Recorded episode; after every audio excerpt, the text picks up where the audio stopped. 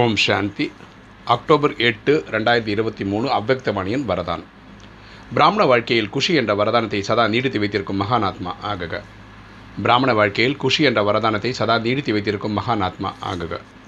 விளக்கம் பார்க்கலாம். பிராமண வாழ்க்கையில் குஷி தான் பிறப்புரிமையாகும். ஸோ இங்கே பிராமண வாழ்க்கையில் ரொம்ப முக்கியமான விஷயமே குஷியில் இருப்பது. சதா குஷியாக இருப்பது தான் மகா நிலையாகும். எப்போவுமே என்ன நடந்தாலும் சந்தோஷமாக இருக்கணும்.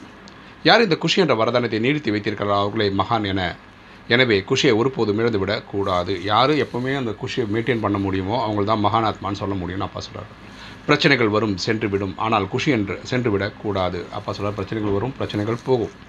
ஆனால் நம்ம குஷி போகக்கூடாது.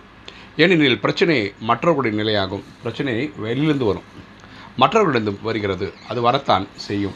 சென்றுவிடும் குஷி என்னுடையது என்னுடைய பொருள் சதா கூடவே வைத்துக்கொள்ள வேண்டும். நம்ம எப்போவுமே சந்தோஷமாக வச்சுக்கணும். ஆகியால் சரீரம் சென்றாலும் குஷி சென்று விடக்கூடாது அதனால் நம்ம சந்தோஷமாக இருக்கணும். உடல் வந்து போகும். அடுத்த பிரிவு எடுத்துப்போம். ஆனால் குஷி மட்டும் நம்ம என்றைக்கும் விட்டுறக்கூடாது. குஷியுடன் சரீரத்தை விட்டால் மிகவும் நல்லது. புதியது கிடைக்கும். யார் சரீரம் விட்டாலும் அவங்களுக்கு ஒரு புது சரீரம் கிடைக்கும். அதனால் கவலைப்பட வேண்டாம். ஸ்லோகன்.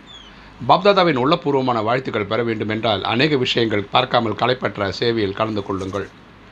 பாப்தாதாவின் உள்ளபூர்வமான வாழ்த்துக்கள் பெற வேண்டும் என்றால் அநேக விஷயங்களை பார்க்காமல் களைப்பற்ற சேவையில் கலந்து கொள்ளுங்கள். ஸோ பாபாவோட உள்ளபூர்வமான வாழ்த்துக்கள் நம்ம கிடைக்கணும்னா நம்ம அநேக விஷயங்களை பார்க்காம சேவைகளை மட்டும் பிஸியாக வைத்துக்கொள்ள வேண்டும். ஓம் சாந்தி.